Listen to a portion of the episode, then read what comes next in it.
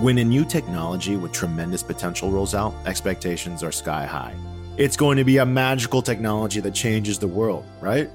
And if it doesn't take off immediately with consumers, there can be a tendency to overreact, to be let down, to give up, and move on to the next new thing that's supposed to change the world. But what if the technology is augmented reality and it does truly change the way people see the world? Even though everyone isn't walking around every second using AR just yet augmented reality has been making great strides over the last decade. And Peggy Johnson, the CEO of Magic Leap, explains that digital augmentation will be the norm eventually. There will be a time where we'll look back and say, remember when we didn't have digital augmentation in front of our eyes, whether that'll be in the form of glasses that we'll wear or contacts maybe at some point. I do believe we will have that kind of capability as a tool to help us just get through our days, do our jobs, and to entertain us. This is the start of it. The way to combat overreacting when a new technology is not immediately broadly used is to simply realize that it takes time to change the world, in particular, how people see the world. With augmented reality, the complex goal is to seamlessly integrate physical and digital spaces. That's a real challenge. Technological advancement of this magnitude takes patience, and there are always fits and starts, but it's happening right now. On this episode of IT Visionaries, Peggy shares the state of AR today and where she sees it heading in the future. She also explains how technological advancement has a trajectory that can sometimes be misunderstood. If a technology does not immediately take off with consumers, some mistakenly write it off as a failure. She also discusses the journey that Magic Leap has been through as a company, including how she's helped the company pivot from a consumer facing to a product that focuses solely on enterprise applications. Peggy clarifies that this is just part of the process as a powerful technology is often first directed towards consumers, then to enterprise, and then finally cycles back to consumers in a major way. Enjoy the episode.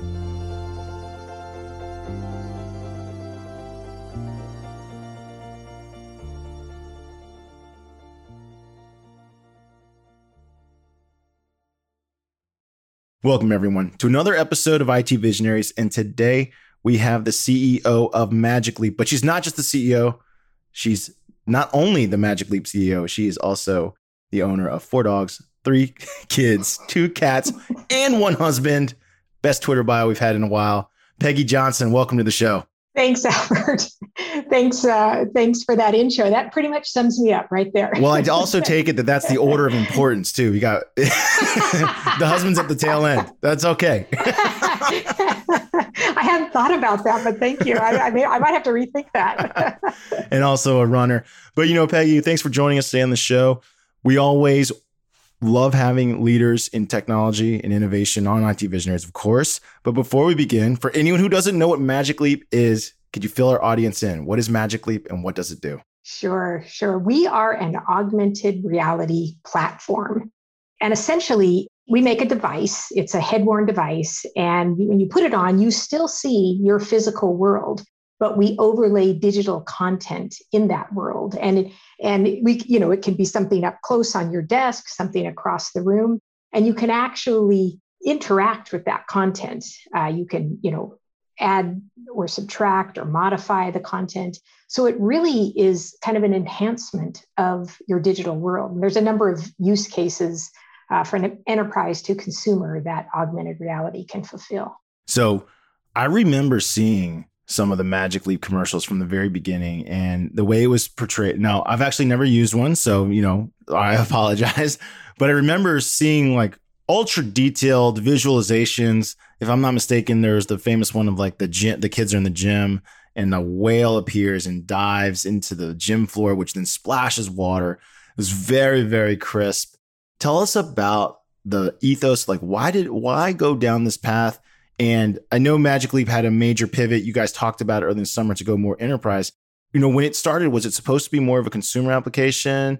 You know, give us an idea of like the kind of history of Magic Leap and how how it got to where it is today. Yeah, it it was definitely tuned toward the consumer market uh, originally, mm-hmm. and in some ways, that the consumer market is a great way to show off the capabilities. You talked about you know the big uh, whale that came came down and splashed the kids sitting in the in the gym and that is a way to very strong visualization, Yeah. understand what augmented reality is. You know, you're sitting in a gym, you're looking at kid next to you, and all of a sudden a whale comes out of the floor. and that's right there shows you sort of the potential of it. I think that the issue, if you will, is there it was early days, like any technology in early days, the product is rather expensive, you know, before Yeah. the silicon integrates and the parts get smaller and all of that. And so it was it was fairly expensive for a consumer product and there simply wasn't enough content.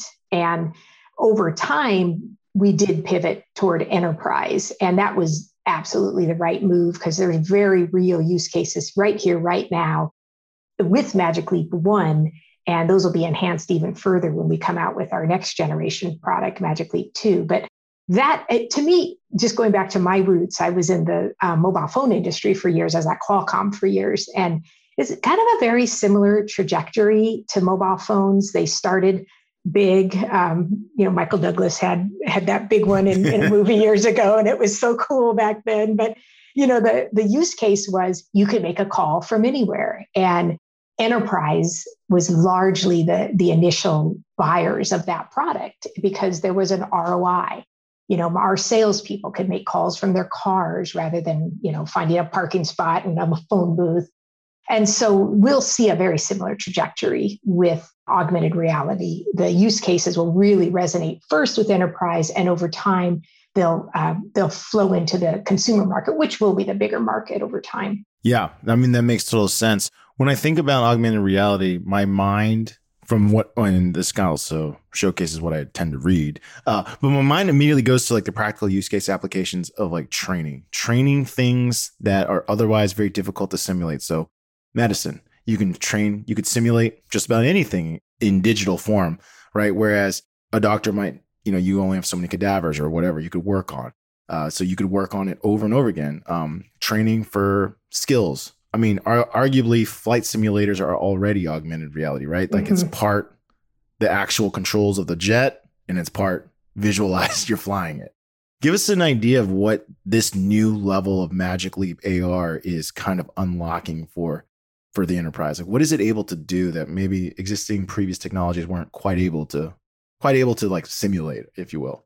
Yeah, so I think in the same way that you know we we run back to our desktop or we look at our phone and we ask questions all day long, we're searching things, you know, getting answers. The the ease of that will be how we view augmented reality in that you'll be able to you know do your job in your physical world but it'll be augmented with this digital content that maybe previously you would have had to find your phone or, or run over to a pc and there it'll just be right in front of your eyes. So you talked about training. Uh, we have a, a partner in farmers insurance that worked with one of our isv partners tailspin and they built a whole training app actually during covid because they couldn't gather their their new employees together. Mm-hmm. so they brought them together in this augmented world from wherever they were, and they could all train uh, together to, uh, you know, on the same digital image that was sitting maybe in some people's kitchen and other people's living room, but they're able to uh, look at the the thing that they were being trained on, and just the fact that they didn't have to fly people in and put them up in a say a hotel for three weeks of training in a classroom somewhere there's a lot of cost savings there. So so first and foremost i think we're going to realize cost savings in just the reduction of gathering people Yeah. you know they don't have to get on planes they don't have to be put up in hotels that sort of thing and then you know the other areas where we're seeing a lot of strong use cases are things like surgery that you mentioned you know a cadaver I, I'm not a medical student, but I think those can only be used a few times. You can only use it one And- time. yeah, maybe, maybe, just once. Yeah, I, don't know. I don't know. I don't think you can use it more than one. Well, you can't perform the same procedure more than once, right. especially if the student before you sucked. Like now, now you really, now you really got to get another one. yeah, the, the, the beauty of augmented reality is a little bit like Khan Academy. Remember when Khan Academy first came out? You know, if you were trying to understand some complex, uh, you know, differential equations, you could go to Khan Academy and play the the session over and over and over again. And and that helps people right? Uh, you, in a classroom you hear the teacher say it once but you can if you can reinforce with replaying things it just really reinforces your ability to understand a concept. And that is what we're seeing with pre-surgical planning uh, surgical training. You can you know you can look at a human form and on top of it you can overlay digital content. So so for instance we have a partner of ours right now you actually using it to do pre-surgical planning. So they've taken uh, what used to be you know a 2d depiction of a cat scan of a brain and they turned it into a 3d image initially just on pcs but now with magic leap they've built it onto our platform and you can actually see a brain in the middle of your room and you can walk around it you can map out the surgical pathways that the surgeon needs to take. And then when the surgeon goes into surgery, they can see that digital line overlaid onto the patient's brain. That's got to be immensely precise. That's exactly. This is highly a brain surgery. Let me back up one second. this is ultra precise. Like, and, and we just talked about like you don't get redos. Like you can't cut up someone's brain and be like, oh, let me fix it. let me undo that. So how like give us the level of precision that the the the AR is like? I mean, it's got to be exact. Like I I can't.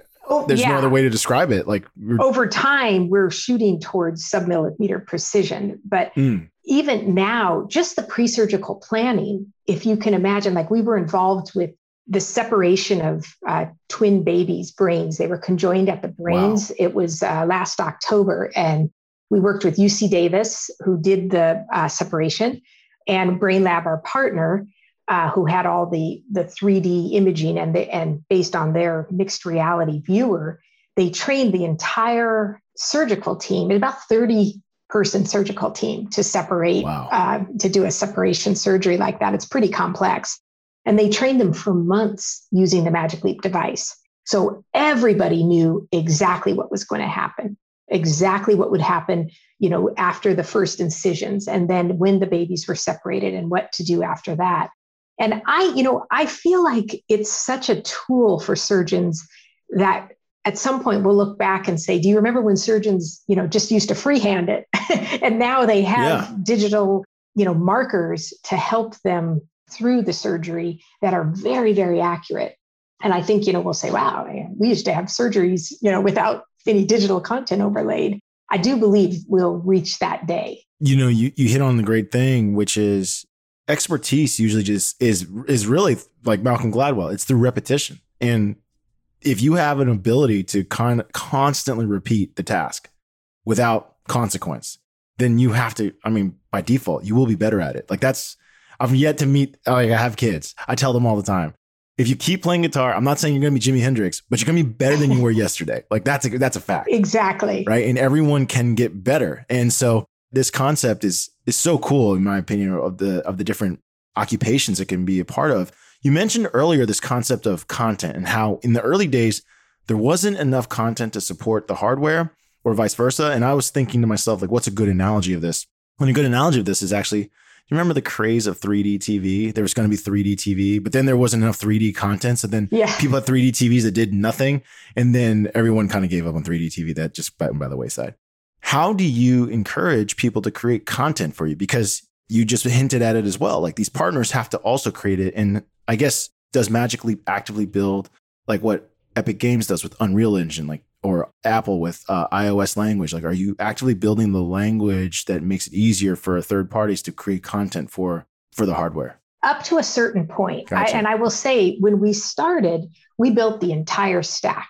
You know, we were we worked with our chipset vendor on. Uh, you know, there was a lot of uh, capability that needed to be part of the chipset because AR was new and we didn't have that capability built into any existing chipset. So we we did that. We um, we built an operating system.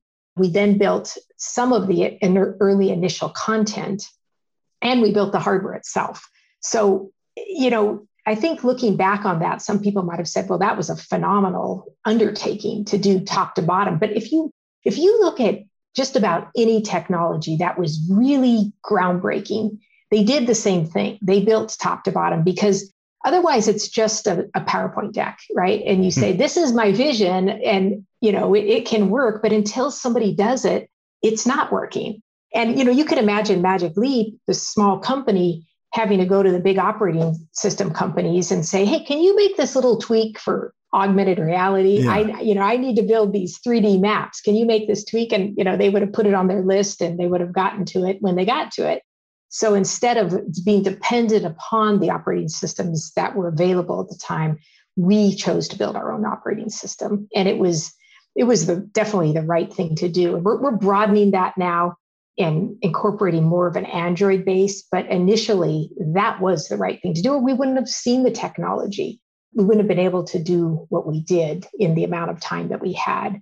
So it was it was definitely a big undertaking, but it was the right undertaking at the time. Yeah, that story seems similar to what I read about, and and I might botch some of the details, but like when Pixar first approached Steve Jobs with their Pixar technology, and they're like, okay, but this is still not a good movie. It's just a nice picture. Like you need a you need storytellers so that people understand what this technology is. Yeah. And that's what he uh that's what he pushed them down the path. I saw a documentary like you have to be able to bring it to life. And you guys did that from the very beginning. There was a lot of buzz about Magic Leap and what it could unlock. I remember there was a lot of cons- that's the the consumer buzz.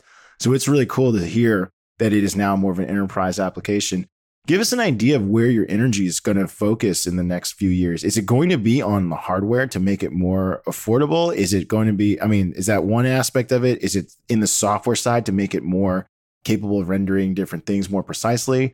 Is it going to be recruiting uh, more developers on this platform, or is it, you know you're probably going to tell me all three? Uh, Pretty much all three. Give us an idea of how this becomes more commonplace. Yeah, because it seems like it's got a high utility, but like you said, it, it's got to be more available and there needs to be more content programming for the system for it to be more useful all of those things but i would say that you know the thread across all of that is we have to prove value for somebody on the other side. Like why would somebody adopt this? And really when it was a consumer pro- more focused on a consumer product i think a consumer would adopt it because there was great content. There was something that they loved but there wasn't enough for the momentum to really get going. Right. With the focus on enterprise and our engagement with the ISV community in enterprise, that whole ecosystem that enterprises use. We're talking to, you know, the, their existing application vendors who can work with us to really make whatever their application is come to life with the addition of augmented reality. So we have a strong focus on building that ecosystem, which means I've got to have the right APIs and the right access for them and the right SDKs. And so we're building that.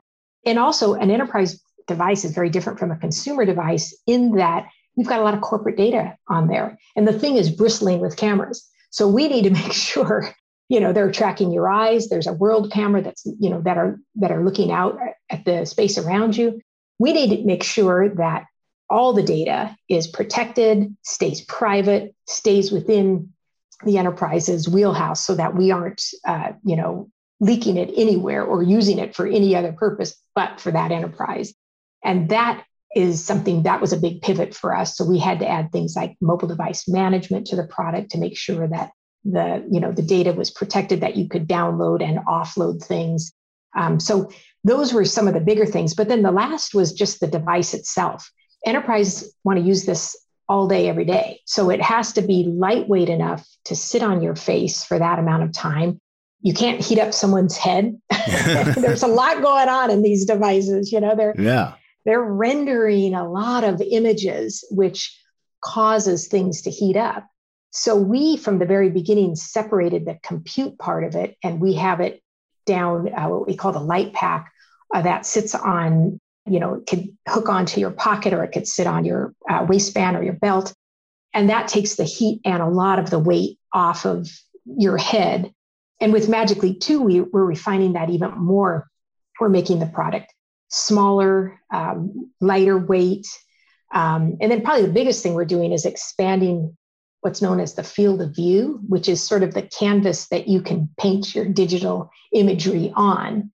And obviously, a small field of view isn't great. Yeah. You could, if you can only you can only augment a small part of my physical world, that's limiting. It might be okay for some apps, for some use cases. but it's limiting for enterprise. And so we have uh, doubled the field of view from between Magic Leap 1 to Magic Leap 2.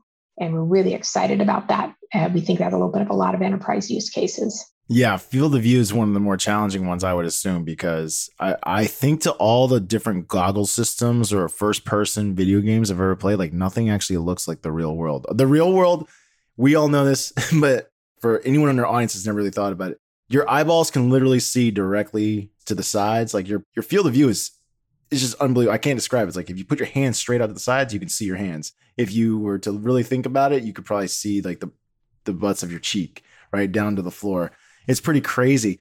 You know, you're trying to do a lot of different things with Magic Leap. You're building innovative products. So how does the supply chain almost like catch up to you? Like, right. So there's, you're constantly in this place where it's like, I don't have good enough chips, or I don't have light enough plastics, or I don't have good enough camera lenses, whatever the things are. If you're being super innovative, you have to be thinking like, do I wait for my suppliers to get there and push my suppliers like, hey, I need this, or do you just make it yourself? Talk about that because you are doing things that haven't been done before. Therefore, there's probably not really parts for it. Like you're so right. It was challenging along the way, and um, I will say we have a great set of vendors who have been working with us. But remember, Magic Leap's been around over 10 years yeah. and they've been innovating a long time. So they've been introducing the concepts to the supply chain for a number of years. And so when we ramped up for Magic Leap 1, our vendors, our partners, really, they were they were right there with us, uh, stepped up. But it's complex technology. It's it's really an optical problem set.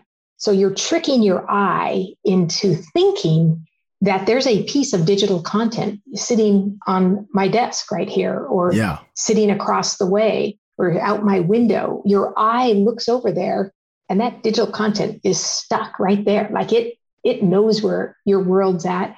We know where your world's at. We know how to place it. We know how to make it stick. But that is a, a very, very hard optical challenge. And I would say the Magic Leap team is awesome. There's, you know, they are of the highest quality optical engineers, power management engineers, uh, silicon experts. They have done, as you said, Albert, something that no one had done before. And really, a plus is that we had our own factory. Mm. We're based in South Florida. We were probably the, one of the first tech companies in South Florida. It's kind of, sort of booming now for tech these days, which yeah. we love. It's great to have that ecosystem around us. But we were we were a, a party of one for a long time there. But they had the good fortune of um, moving into an old Motorola uh, mobile phone factory, mm. and so it was it was at least outfitted enough where we it was a good start. But then along the way, things like um, when we wanted to test the optical resolution of the unit, there were no calibration machines to do it. So the teams built the calibration machines. It was, it's awesome. If you get a chance, and we'd love for you to come to South Florida and visit the factory to see what this team did. They just created things that had never been done before because they had to. You know, they were so ahead of the curve. They had to just come up with it themselves. And again, worked with a lot of partners who helped us sort of co develop the machines and get them online enough to launch a commercial version of augmented reality, which we did with Magic Leap One. Yeah. And along the way, you know, the challenge of building, innovating this, the thing that is unique about, I feel like with Magic Leap is that you hinted at it.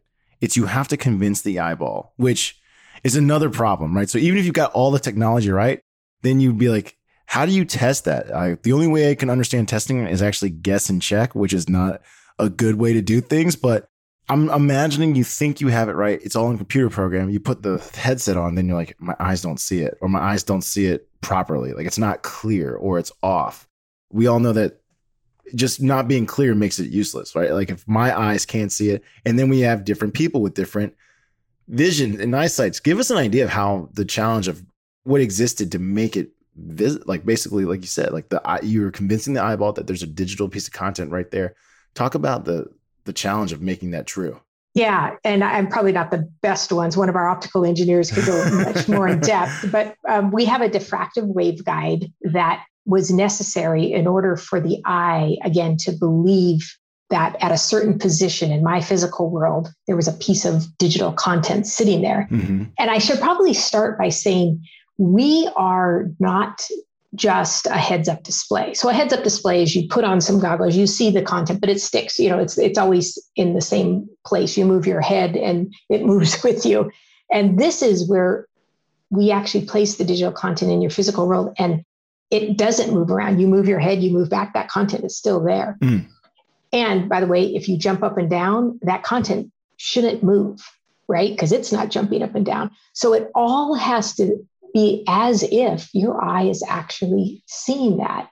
And I would say there's just a handful of companies that are operating in that category. Obviously, uh, my old company, Microsoft, makes a great product in HoloLens, mm-hmm. and um, you know you can think of it as as really quality, high end augmented reality because all those little things that you that you talked about sort of any fuzziness or you know any jittering can make you ill actually yeah. and it's you know i mean vr in and of itself has a bit of that problem when you're fully occluded yeah. and you kind of lose your sense of balance. There's all those videos of people falling all over the place, uh, wearing yeah. VR sets. My son included. I have a video of him like he's playing a video game. Something came around the corner and scared him, and he, he fell right to the ground. yeah, it's like it happens, and I actually am one of the people. There's you know a certain percentage of the population when they wear VR get nauseous and I can't wear it for very long. and so clearly as an enterprise device that you want to wear all day, right. you can't have that. Right. so the the engineers have done a lot of just amazing science in this field. And again, they've had years to perfect it and, and have done a great job. They've got tons of IP in this area that just makes your eye believe and does not make you feel ill because it's not bouncing around, it's not moving, it's where your eye thinks it is and it stays right there. So, you know, you mentioned just a moment ago that you you came from Microsoft. When did you first try the product and where you're like, "Oh, this is something different?" Because, you know, I'd love to hear your like first experience. When did you first experience Magic Leap? Yeah. So I knew the previous CEO, Rony Abovitz, who's just a wonderful visionary. And we used to meet up at various tech conferences. And one day he said, Hey, do you want to come see it? I think it was, uh, I think it was just before the launch because they launched Magic Leap One in 2018 in August, and it was sometime earlier that year. I came out to South Florida and I got to experience it. And yeah. you know, you might wonder, well, why would someone reach out you know when you're you have a competitive product. We did have competing products because i was at microsoft. We had hololens and they had magic leap one but we were very much in sync as far as the industry the broader augmented reality industry. We wanted to ensure that we were working together on industry standards and the protocols and things like that. Mm. we didn't want to impede each other's ability to you know to make an augmented reality industry and so I went out and I was blown away. I, I and and I also got that factory tour that I, a few people have told me about that really blew them away too because they were doing things there in that factory that no one had ever done. Like they were building these devices that no one had ever built. To me, it was as awe inspiring as when I first was working in the mobile phone industry and, and started to use the first mobile phones uh, you know, it, it was kind of amazing that yeah. you could walk outside and you could make a phone call. Like, wow, that was so cool. And it had that say I had that same feeling. It was this is something special. So I knew the technology before I took the job. I knew it was solid and you know that was part of my reasoning to come to the company. No, that's awesome. Yeah, uh, the way you described it, I'm thinking about the time this was when I was in high school. The people had pagers. Like, yeah. And I remember the first time I saw a cell phone, I was like, what do you mean you can call someone? It's like, yeah, you can just call someone. Because prior to that, this is in the 90s, what you said, like the Motorola cell phones, like the Zach Morris cell phones, they were huge. They were absolute bricks. They came with like their own station. Like it, it was, it was actually corded. It was corded to like a station that you could transport. Then they eventually got to the Zach Morris Saved by the Bell giant brick phones. You know what I'm talking about? They're, yes. they're equivalent the size of your head. They had those. And then I remember the first time someone pulled out a pocket cell, same same concepts. Like, what do you mean? Like, how can it be so small? Like, it, it just boggled your mind. Like, uh, this is not possible. You know, the way you describe it is exactly how I would envision like seeing something brand new for the first time. Your mind probably start thinking of all the use cases and applications.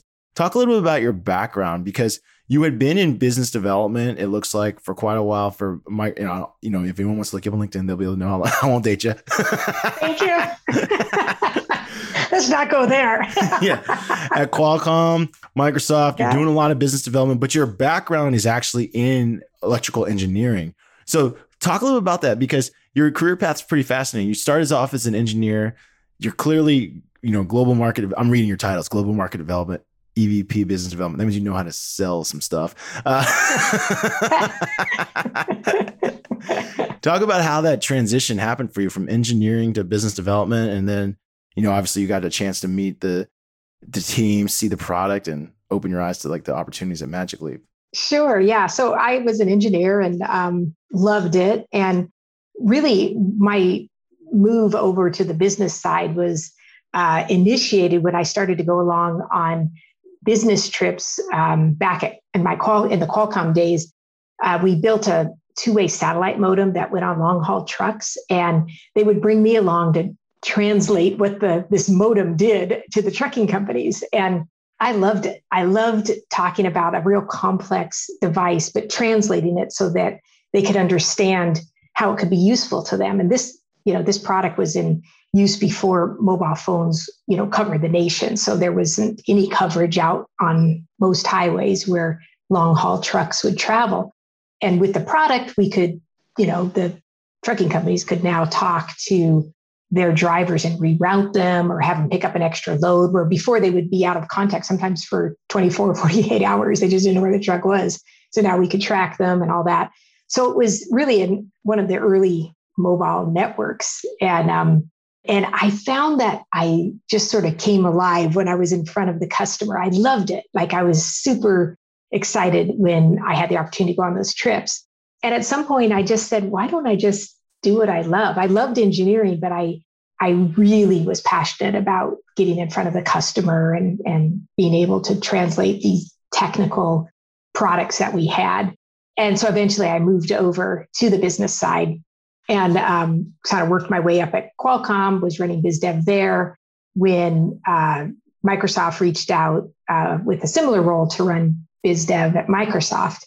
And, and that was kind of a new level altogether because Qualcomm was you know the mobile wireless world generally you know we made chips but microsoft was like massive they have yeah. you know so many businesses and yeah. the job was you're running business development for the entire company so was, you know i had to quickly get up to speed on cloud on gaming on uh, office and and uh, it was it was just a wonderful opportunity um, to get to you know, to work for Satya Nadella and to be able to learn so many different businesses. And obviously one of them was HoloLens. And I was I was fascinated by AR because even back in my Qualcomm days, we had a program called Vuforia that did augmented reality on mobile phones, kind of Pokemon Go style, mm-hmm. right? You hold it up and you see some digital content. So I was always fascinated by where augmented reality could go, the vision of it back then. And then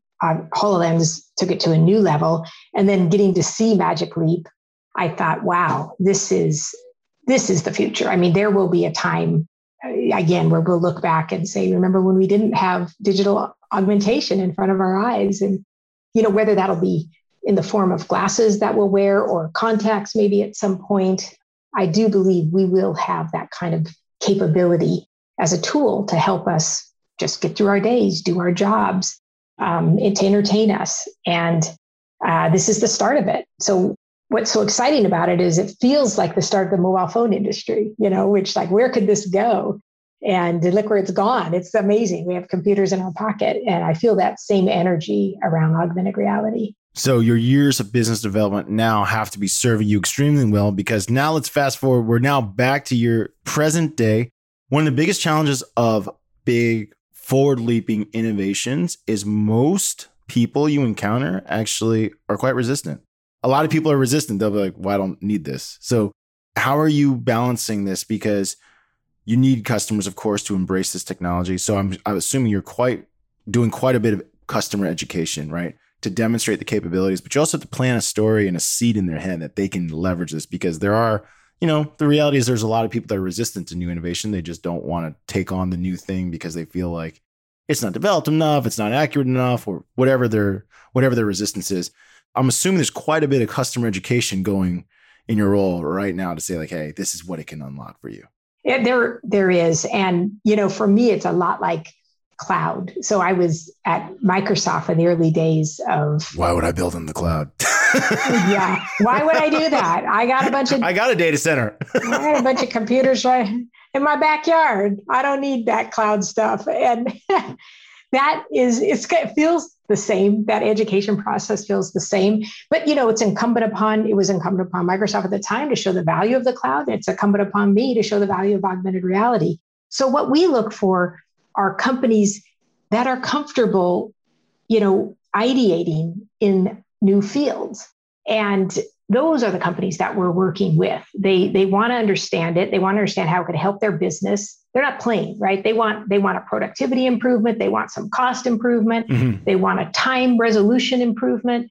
And so we're working with companies that will put in the time on the other side to work with our engineering teams to come up with these use cases. And, you know, the, those are the companies that fall into that more innovative category. You know, you've got the, the ones who are going to fall into the innovator's dilemma, right? Mm-hmm. They're going to keep doing their same thing they always do.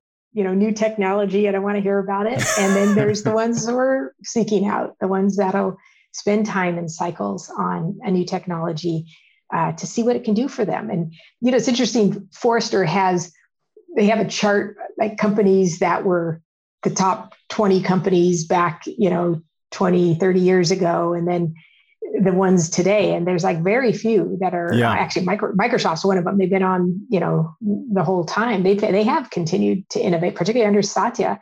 And if you don't look at these new technologies, you're just going to get left behind. So it takes cycles, it takes some energy, but the ones who adopt it are the ones who have the staying power. Yeah, not everyone can run a company like Tabasco sauce. I don't think I don't think they've introduced a new flavor. and not everyone can have one of those, right? That is a recipe you don't want to touch. That's a good recipe. yeah, yeah, yeah. They they definitely innovate though, probably on supply chain, manufacturing, production. But as far as like product innovation, like you know, I think they make the jar bigger and they make it smaller, and that's that's it. Done. you know, when you think about this new technology and you're talking about the level of education, you're working with customers that really want to innovate and be on the bleeding side of innovation. Give us an idea of how, like, what's the growth of interest in this type of technology? Yeah. Because certainly when you first started, I don't know, probably a handful of people called Magic Leap. Now, more people give us an idea of like what is the demand curve looking like in regards to people that think hey i want to reach out to magic leap because i think one of these solutions could potentially change augment my business for the better.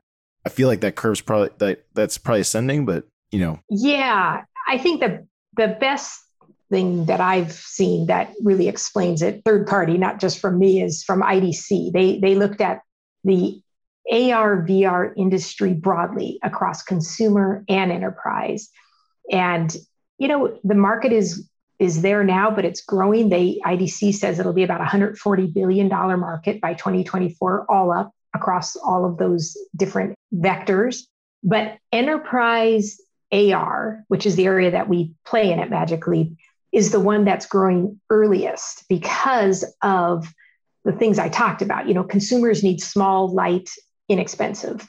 But if you can prove an ROI for a company they're a lot more fungible on the cost of the product if you've got some ROI on the backside. So right. that's where we're focused. And that market is about a quarter of that. It's about 36 billion by 2024. Mm. Now, longer term, it'll be just much like mobile phones. The consumer market obviously is much bigger and broader, but we got to get there. And we and we'll get there with further innovation and making things smaller, lighter, more silicon integration. Mm-hmm and eventually get to that size that you hear folks like Mark Zuckerberg talk about, you know, the glasses. They want to see glasses, not, you know, a large headset. headsets. Yeah. Yeah. And uh, that's what we're all aiming toward, but you've got to get there along the way. It's it's it's really hard to jump from here all the way to there without going through those iterative processes to get the technology down to a form that's useful for the consumer. Peggy, couldn't agree with you more. I want to thank you for joining us today on IT Visionaries. But before you go, it is time for the lightning round. The lightning round is brought to you by the Salesforce platform, the number one platform for digital transformation of every experience. Peggy, this is where we ask you questions outside of the realm of work so our audience can get to know you a little bit better. Okay, I'm ready. okay, here we go. Listen, your Twitter bio, we already hit at it. It's it's full of information. It's great. Um, four dogs, three kids, two cats, why that order and one husband? do you like your dogs more than your kids? Do you like your kids more than your cats? And do you like all three more than your husband? I just like the linear similarity of that. Being an, an, engineering background. no, definitely. Uh, uh, I have to put the the kids and the husband up a little bit higher than the dogs and cats, of course. Only sometimes. Listen, I like my. I got three kids myself, and sometimes I like my dog more. So you know, I think every parent's been there, right? exactly. So you are from San Diego, is that right? I'm from LA, but grew up in San Diego mostly. Yeah. Gotcha. Are you a big baseball fan? Because we saw that you have uh, you seem to like tweet some baseball highlights. Yes. Oh, it's there's been ups and downs to the Padres season, but I love baseball. Yeah, it's been fun this year. Uh, you know, it might not be our year, but it's been much funner than past Padres seasons. I'll tell you that. Makes total sense. You know, are you more so? One of the things you've identified. So we identified baseball. You like running. You love your family. What else do you like to do when you are not, you know, changing the world of augmented reality? I like to read. I guess, yeah, that's a a big one for me, and um, fiction and nonfiction. So that's probably what where you'll find me if I'm not doing one of those other things. Give us a recommendation of something you read recently where you're like, wow, this was really good. Oh, I just read a book called American Civility. It's a it's a fiction book kind of set in 1930s America, and it was great. It was wonderful. Just a fun book, but it was fun, and I liked it. More than a beach read. It was more in depth than a beach read. I'll tell you that. All right. All right. All right. So this kind of blends work and regular life. So forget augmented reality for a second. What's one piece of technology coming out in the future or like that you see people developing towards that you're really excited about? I think quantum computing, that's going to be awesome. I mean, when when we're able to crack, you know, the manufacturer of those devices, the amount of processing that a quantum computer can do is going to solve some really big problems uh, that we have you know rather than running on a computer for years you could actually run in minutes you know what might have taken years on a traditional pc so that's an exciting technology hopefully we'll see more of in the next five years or so you see, I think that was also going to help you with Magic Leap because the amount of information you'll be able to process is going to be a lot. We're going to need it. Well, Peggy, I want to say thank you for joining us today on IT Visionaries. Thanks for sharing some of the things you're up to at Magic Leap. You know, really appreciate you identifying some of the use cases. So, because I think a lot of our audience, some of our audience might be more on the consumer side. So it's tough for them to understand, like, well, what's what's this used for? For you to practically explain this, I love the brain surgery path example you gave and how precise it has to be because I can easily see. I think most people hearing that example will easily be able to tell like how much better it can possibly make specific fields, right? The medical field just being one of them. So thank you for sharing all those stories. Thanks, Albert. It's been a real pleasure.